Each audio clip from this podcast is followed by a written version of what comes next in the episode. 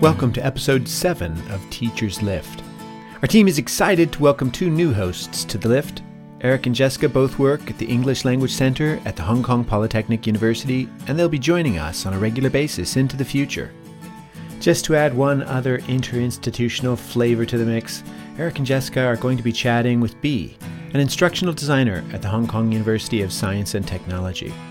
They'll be chatting about the many useful insights Bee has gained as she's tried to help teachers across the university going online over the past few months.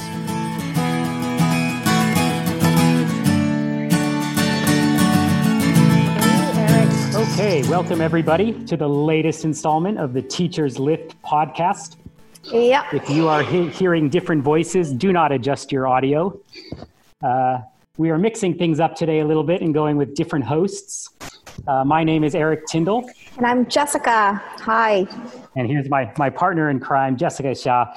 We come from the Hong Kong Polytechnic University, the English Language Center. Uh, we are teachers there. So this is the first episode of The Lift uh, coming from PolyU. Yay, our first one. And we have a very special guest with us. Yes, we're very happy to be here today in the lift. And uh, what makes us even more happy is our uh, lovely guest who has joined us here today, um, Miss BD from the Hong Kong University of Science and Technology, uh, the Center of Education Innovation. She is an instructional designer. So, welcome, B. Thank you very much for that lovely intro. Um, I hope I live up to it. um, maybe people might want to know what is an instructional designer, and I think I would like to say my full-time job is being a forever student. um, I feel like I'm a full-time student with no extra degrees to show for. That's an instructional designer. That's a great way to put it. So, as an instructional designer, you must have had a very busy last four months. Uh, yes, yes. Um, I probably didn't know what I was doing uh, because it's hard to help everybody at the same time. Um, so um, I, I, guess the only difference is before we're trying to go to people's door to ask them like, hey, you know, do you want to try flip classroom or do you want to turn your course into a MOOC?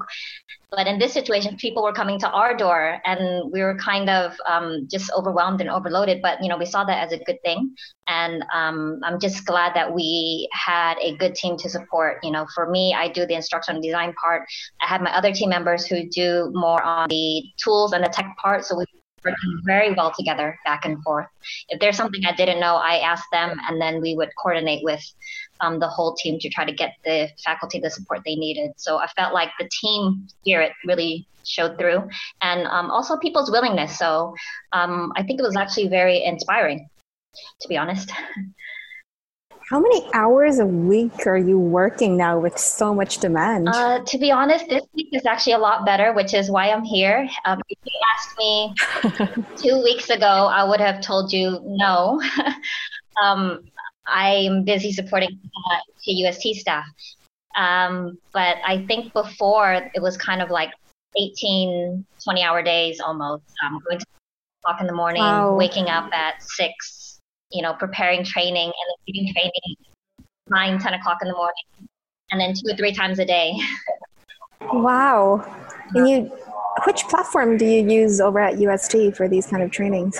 Um, so the university strategically decided to choose Zoom um, because they only wanted one platform for everybody to learn, and so the training and the community of practice would be um, more, I guess, cohesive.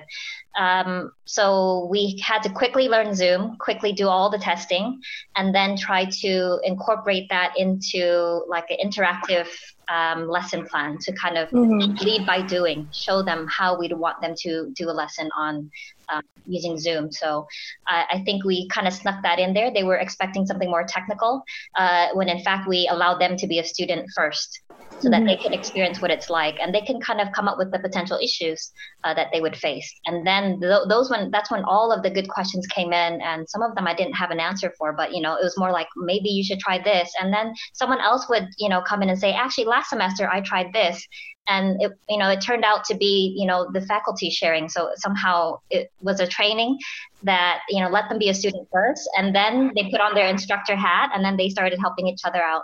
Um, but i think um, the modeling really helped because we started to see you know our lessons plans our lesson plans being used in their courses. And there's even one um, engineering course that got their students to build, um, you know, like a projector using mm-hmm. anything that they could find around the house. So, you know, like they would use this and then they would attach something to it so that the it, it would allow them to project their phone to show something that they were writing. So, you know, students, you know, uh, had a blast doing that. And then the professor shared with us all of the artifacts that the students produced of, you know, doing a DIY projector with their phones and I thought that was pretty inspiring. Wow, that sounds really fun. Do you think we can do that in a language classroom? Like, have any ideas how we can make that fun for our students in a language classroom? Actually, I think um, you know everybody has this agenda to get through, and we're forgetting to be very human about it, and mm-hmm. forgetting that there's lots of opportunities for language usage and language practice. Um, from you know like energizers that we kind of forgot about because now we're just trying to do online teaching. Why not use energizers? Why not ask students to lead something? and then show you and teach you through Zoom as well. Or, you know, there was one where the teacher just needed a break and was like, you know what, Jessica, you look like you know a lot about stretches. We need a stretching practice right now. so the so the professor called on the student and then the student was like, yeah, I'm really good at stretches. Um, first, put your right hand over your, you know, uh, I thought that was really cute and um, it loosened the whole class up. So um, I think it's interjecting those little human elements that gets the class going. Yeah. That's a great thing. But Eric, I, I don't know about you. My students just won't turn on their cameras. Like Eric, what about your students? Do they do they interact with you? Do they actually turn on their cameras? Yes, it's it's it's a losing battle, I think, to ask them to turn on their cameras because they're very reluctant. Even their microphones, they're very reluctant, which you can somewhat understand considering, you know, we don't know exactly where they're where they are at the moment. Um, but B, how about do you have any tips for teachers who are struggling with that aspect? You know, the, the mm-hmm. trying to get students to turn on their cameras or their microphones and trying to get them to participate uh, in an online synchronous lesson. Okay, um, so let's see.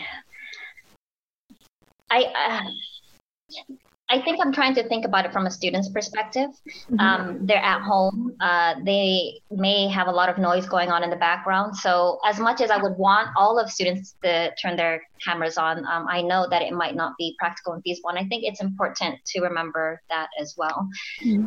Um, having said that, uh, it is difficult to have a discussion if the lights are not on. Um, and I think if they at least have their mics on, um, I think that's one step forward. So at least if that's the expectation to have their mics on, no matter what's going on in the background, you know, chat instead of using the chat box, that's not very effective. And I've seen that happen where some students are using the chat box and some are using their mics and some are using webcams. So um, I suppose for, for this, we have to be mindful that their home environment is not helpful for their learning. And that's not something we can do, but um, at least if they can turn on their mic, that would help. Having said that, you know, um, what can they do to liven up their class? Energizers, I told you about. So mm-hmm. Adam showed me the, you know, Zoom bingo. Why can't we use that for our Zoom teaching to consolidate what they learned in the last class and have them, you know, play bingo with it? Uh, also, I, I just kind of want to say that the lesson plan, I think, is the same as it was in the face-to-face class. You still have, you know, your warmer activity to motivate students. You still have, you know, the um, giving them examples, generalizing it. Um, and then you still have the application part so that they practice what they're doing and they can do that with Google Forms. They can do that with, um, you know, any kind of shared document where they're writing together. Um, they can also, you can also give them a topic. I think Adam has done this in his face-to-face classes where he gets them to teach a class something different, something new. So, you know, mm-hmm. if they're able to break out in groups, they can, you know, um, learn it themselves and then teach the class back so that you're putting um, the, the responsibility on the student instead. Mm-hmm. and then the debrief is still the same. You know, they come back and they share. Um, and when they have to share, they're uh, going to be doing the work, and then they have mm-hmm. to have their mics on. They have to participate. Um, mm-hmm. I think maybe the challenging thing is when you're when they're in breakout rooms. If um, you guys are using something that allows breakout rooms, um, yeah you don't have control. There, mm-hmm. the students are kind of lost. So um, I think providing clear instructions and a general template to guide them is just going to make your life a lot easier, and you're not as worried when, when they all leave the main room.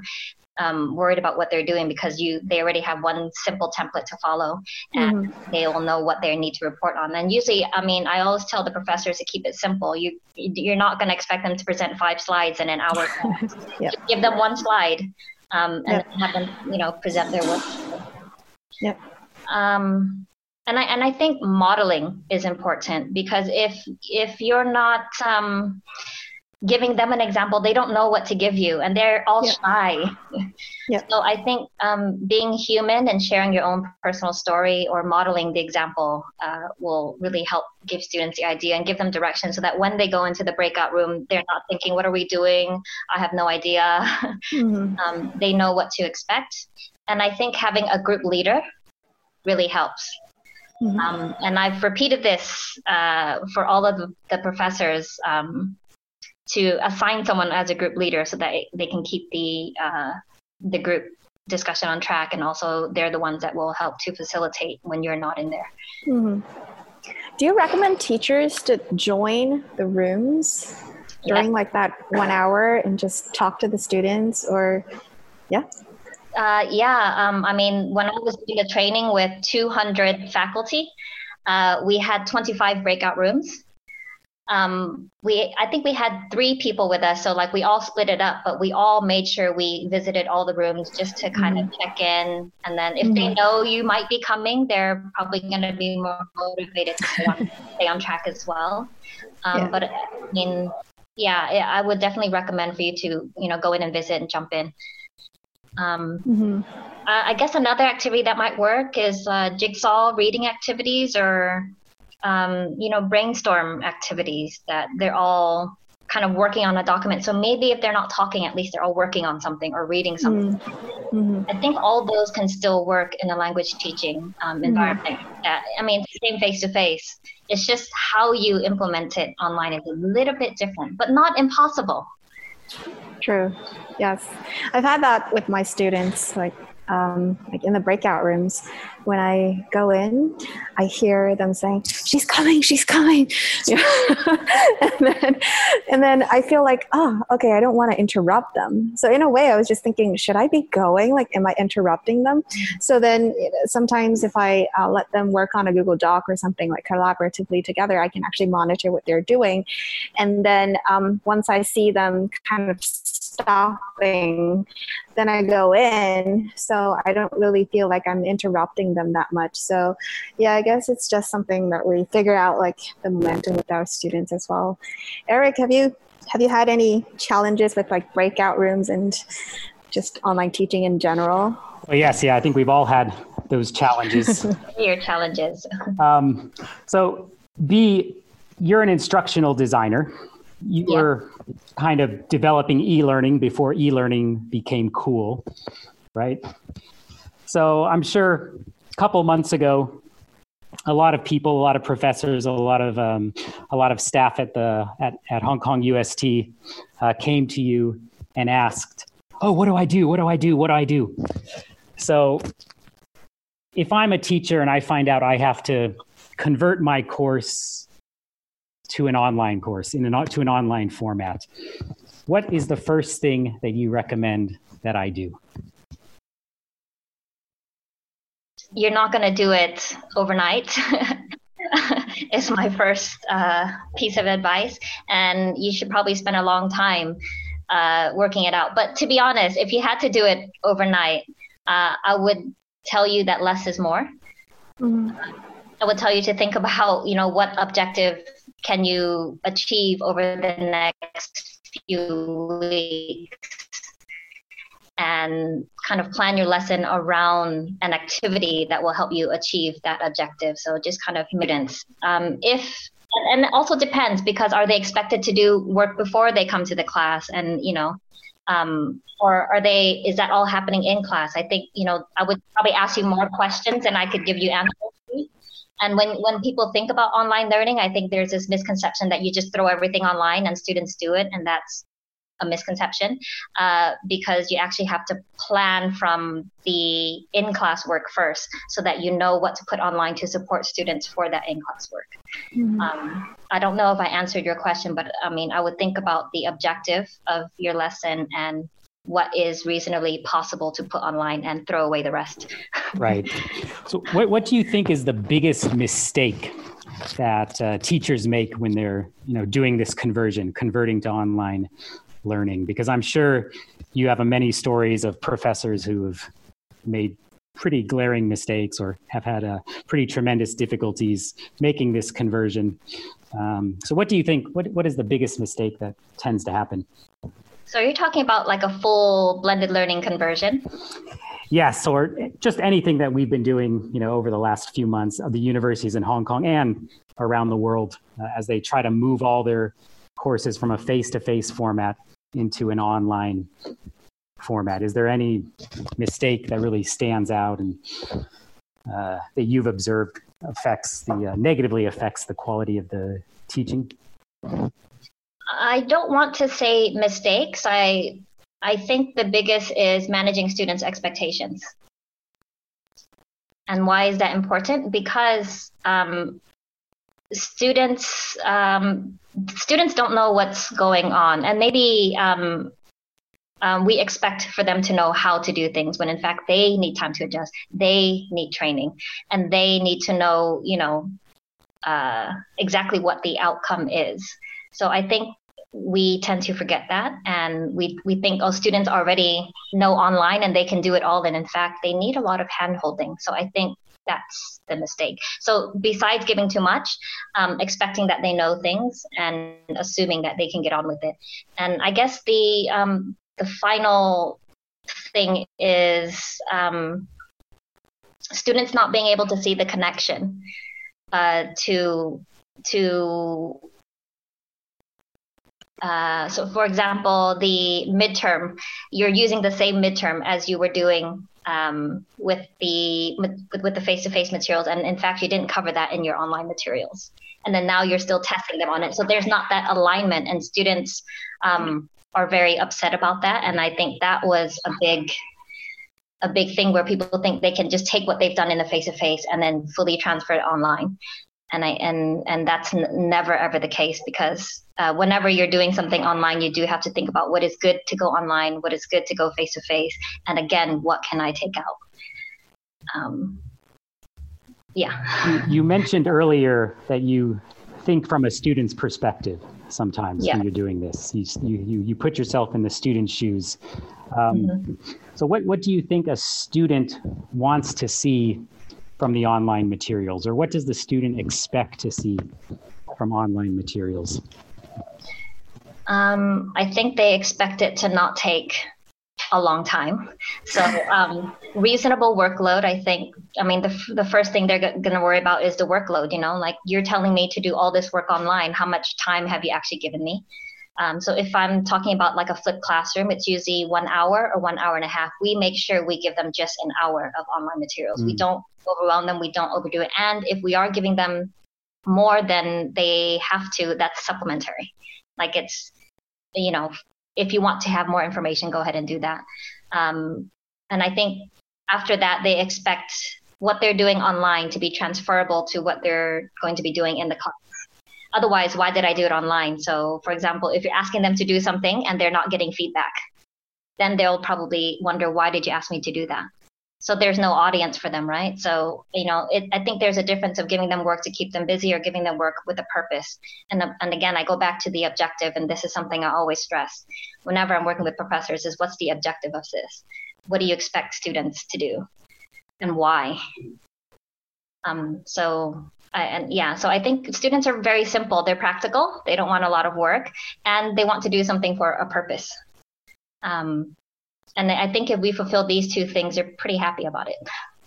because they can study all that stuff on their own. They can take as much time as they want, and they know the work is fair. You've you know told them that I you were given an hour of online materials, and I'll give you an hour online. So if your classes are three hours, you say okay, class is now going to be two hours, and this hour of online you can do on your own. Mm-hmm. They'll feel happy about that. yeah, from the feedback that you've been getting from students, they they really enjoy this mode of learning. Yeah.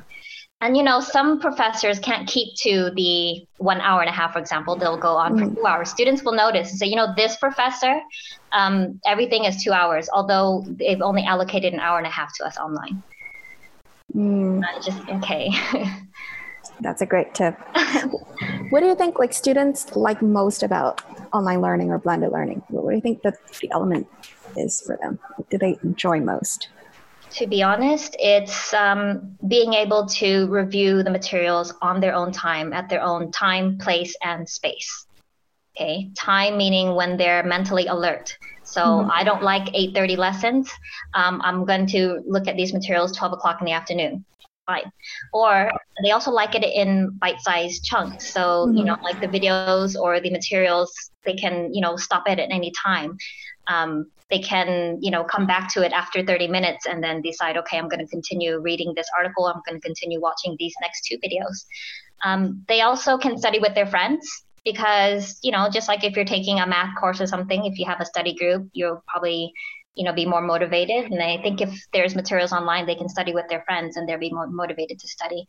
Um, and also they can study it anywhere you know like while they're walking while, while they're on the train we get feedback from students saying you know um, i wish the the videos were lower quality so i can watch it on the train. I'm like what? We prefer higher quality but okay.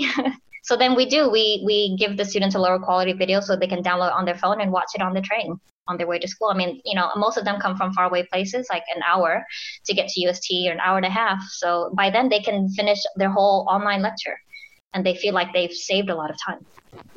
B, you oh. bring up a great point that the students really appreciate the autonomy of the format. They like how they can mm-hmm. review these materials at any time of the day day or night whenever they're feeling you know most uh, most ready for them and they can review them over and over and over again. Um, of course this lines up with a lot of the research on online learning. Yeah. So my next question then is kind of connected to that which is are the synchronous lessons absolutely necessary? Because the synchronous lessons you know take place at a certain fixed time. Yeah 10:30 you know 10:30 to 11:30 if we're going to tell the students um, you know, you're only allowed to learn this from 10:30 to 11:30 on a Wednesday. Isn't that kind of contrary to the whole idea of autonomy being uh, the main focus of online learning? Um, can I ask uh, a question before I answer? When you're saying they can only learn that from this hour to this hour does that mean like giving a, a live lecture? Does that mean like in, in the actual lesson? Or i'm just referring to you know your your typical synchronous lesson over zoom um, where you know the teacher is interacting with the students in real time. Um, you know this this synchronous lesson only happens at a certain time of the day a certain time of the week are, is that even necessary? If the students really appreciate the autonomous factor, then you know, wouldn't isn't that kind of undermining to say, well, you have to show up now to do the second half at this given time?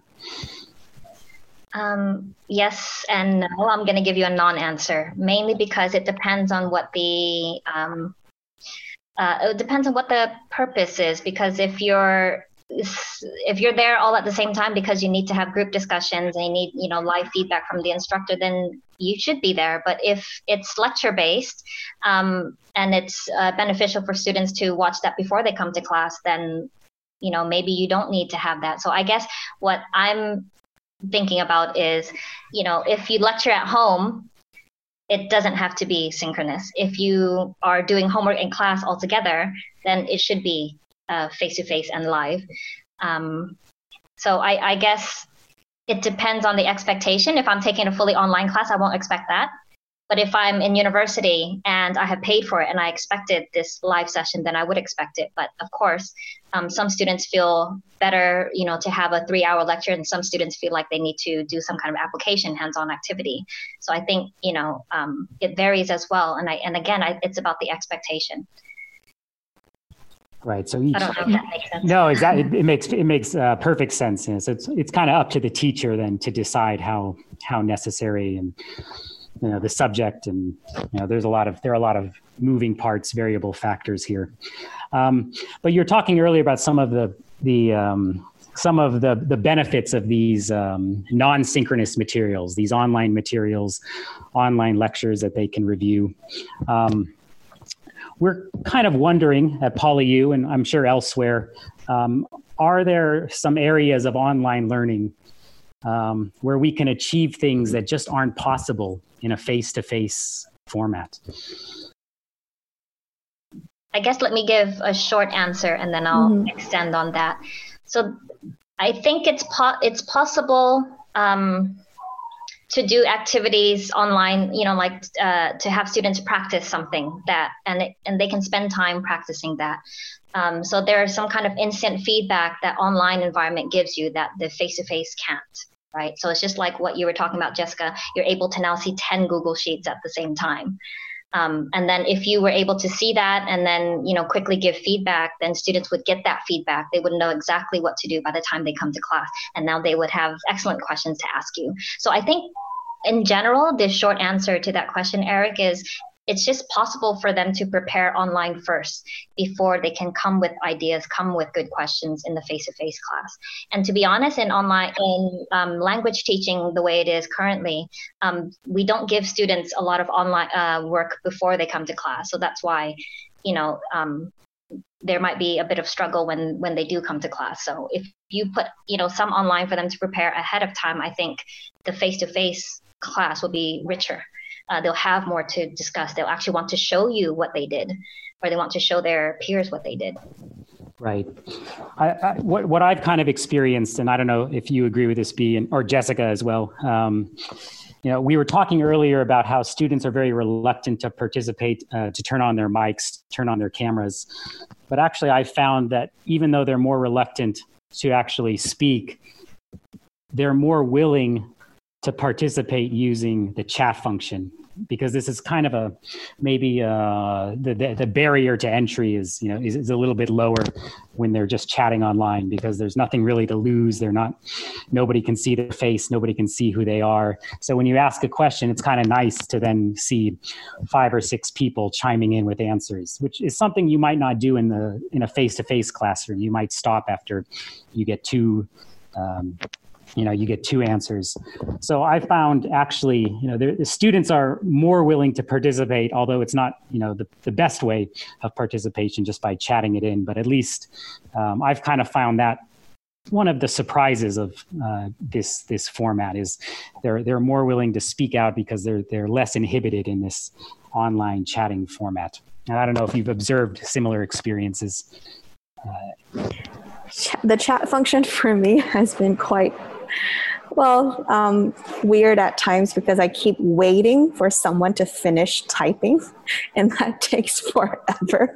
And so I'm just sitting there waiting for this student to type, and then it ends up just being a very random question. So, yeah, I, I do understand um, what you're talking about, Eric, and I do feel like students are very comfortable using the chat function because they're doing that on their phones all the time with their friends, and it, it, it's something that's very natural to them, and they do participate a lot using the chat function. Yeah, I think they're just in their element, you know, they're just always used to texting. They probably feel more comfortable and it's kind of their barrier. yeah. It's kind of like mask they hide behind, I suppose. Yep. Yes. I think it's good. I mean, uh, you know, although it's um, English language, they should be speaking. But I think if they're expressing their opinions, I mean, they are participating, and you just have to look at it in a different way. Mm-hmm. Yeah. And, and I those shy students who wouldn't normally raise their hand to speak are actually speaking on the chat. I think that's mm-hmm. a good thing. Yeah, and and they keep saying hi, bye, thank you, like all of that in the chat box normally when I leave a classroom face to face, students won't be saying, "Thank you so much, bye," like they just leave. But then, you know, in an online lesson, they do have that kind of interaction, and it's it's quite sweet and warm to see. Especially evening lectures go on till like nine thirty p.m. and they're saying thank you so much, good night, things like that. Yeah, it just brings a human element to it. And you were talking about that as well earlier on. Uh, I remember one of our colleagues had this tip uh, for for everyone. So she has this bird, and she would have the bird sit on her shoulder, like during her synchronous sessions, and then the students actually like when the bird's not there the students would be like turning on their mics and saying hey where's your bird? I miss your bird you know those those human elements. And then uh, other students had like their cat, you know, just jumping on their laptops and accidentally turning on their mics, and I just hear like, like it sounds like that. And my student, like the student would turn on their mic and say, I'm so sorry, my cat just jumped on my laptop. And then I would just kind of follow up with the question. I was like, wow, does your cat want to answer that question? Hey, you know, something like that. So it, it really just brings some sort of liveliness to the class. And i think that's that's really important because i think we all miss interaction with students. It's like be like just just curious. Like you were a teacher before for a very long time and then you moved to being an, um, an instructional designer. Do you ever miss like interaction with your students? Mm. Yes and no. Okay, but let me tell you why. Because I feel like I'm with I'm with students in spirit. Like whenever mm-hmm. I'm designing a course, I'm thinking about them. I'm thinking about how they would react. So, um, to be honest, I, I I think it's a trade off because I actually really enjoy observing someone else who's really good at teaching and connecting with the students. Because I go in to observe the class and to be able to see a professor engage a hundred students mm-hmm. and they're kind of all nodding because they've already got that online input i just think like you know what that's great because my objective is focusing on the bigger picture, um, which is making sure all departments focus on student centered learning, not just the English language center. Mm-hmm. Um, and with that, I think I'm okay to kind of let someone else do that and, you know, have me kind of watch them do it because I think it's a big shift for them and they enjoy it, you know, for them to go away from being a sage on the stage to a, a guide on the side. It's hard work. And when I see it, like halfway through the semester, they're awesome at it. And, and then the students are fully engaged and we get positive feedback from student. I think like, yeah, it's worth it. So mm. what I care more about, it's the whole institutional shift and you know to follow the teaching principles of the language centers all around the world i think um, i'm okay to give that up. Such a great answer. B you were talking um, you're talking before about this uh, this kind of this shift uh, and we kind of want to transition now to the future. Um, I'm sure you've been observing a lot of changes over the last uh, few months and how uh, faculties, departments, professors perceive online teaching, online teaching and learning.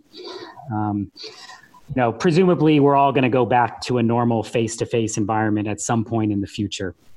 Um, but do you think there are any changes that you've been observing that might be permanent fixtures going forward? Like something that you know we've we've we've um, something we've tried and we realize, oh yeah, we're we're gonna yeah we're gonna keep this even in our face even when we have face to face classes.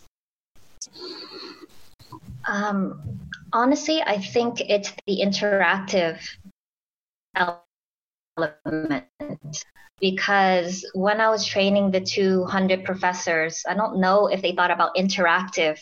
I mean, that term interactive before but now whenever we're talking with them they tell us oh you know i tried this i i wanted students to have a discussion. I tried this activity um, and then students didn't respond. I did a poll. I used this and before it was just lecturing. And now they're just using all of these e-learning terms that i never thought they would use before.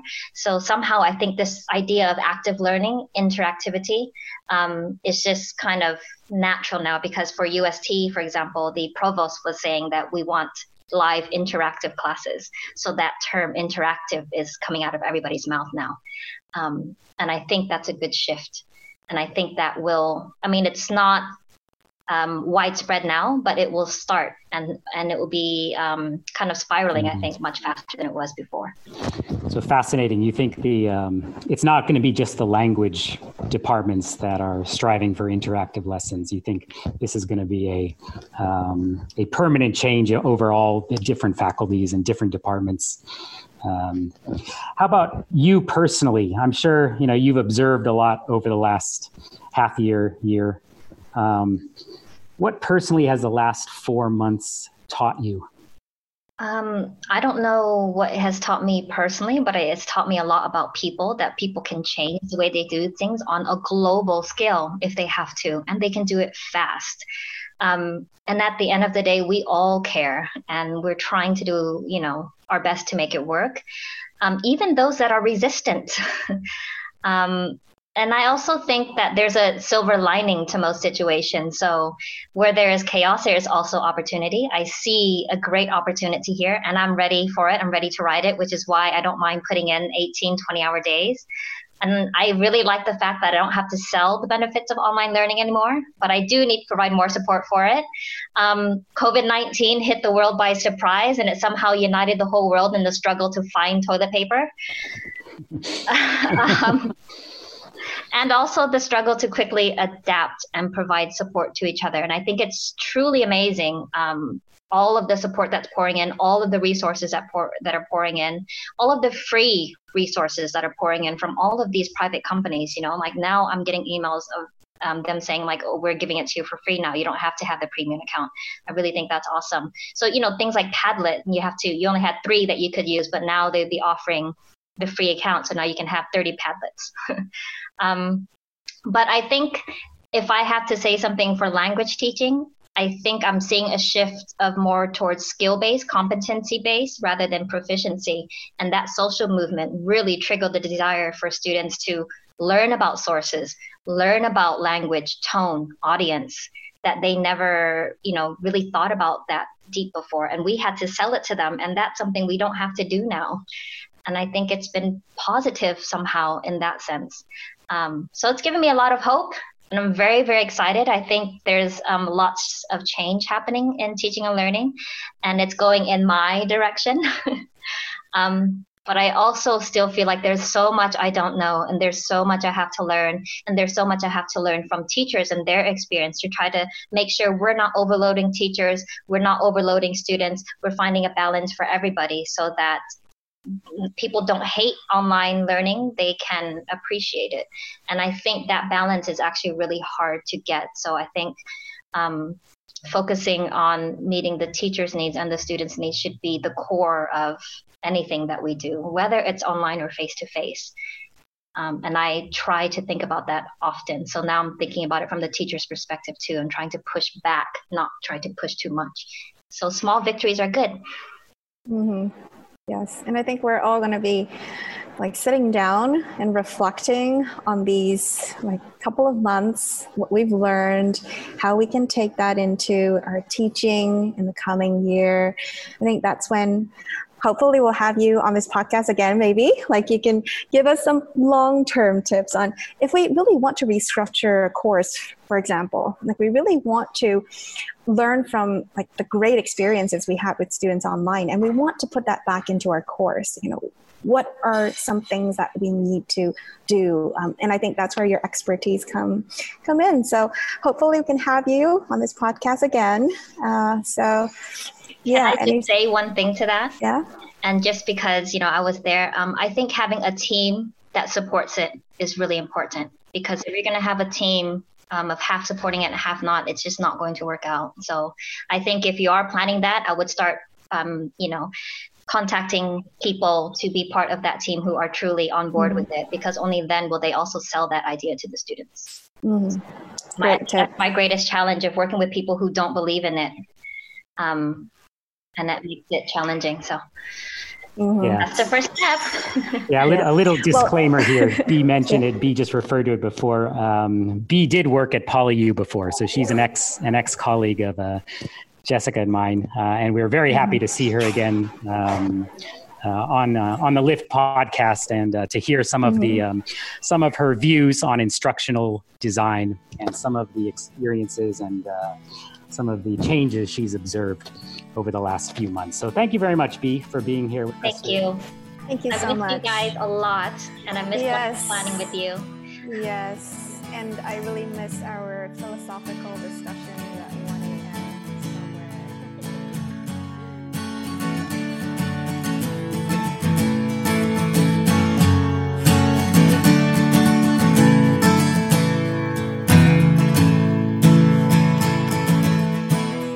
Teachers Lift is an interinstitutional collaborative endeavour produced by colleagues at the English Language Centre at the Hong Kong Polytechnic University the Center for Language Education at the Hong Kong University of Science and Technology, and the Center for Applied English Studies at the University of Hong Kong.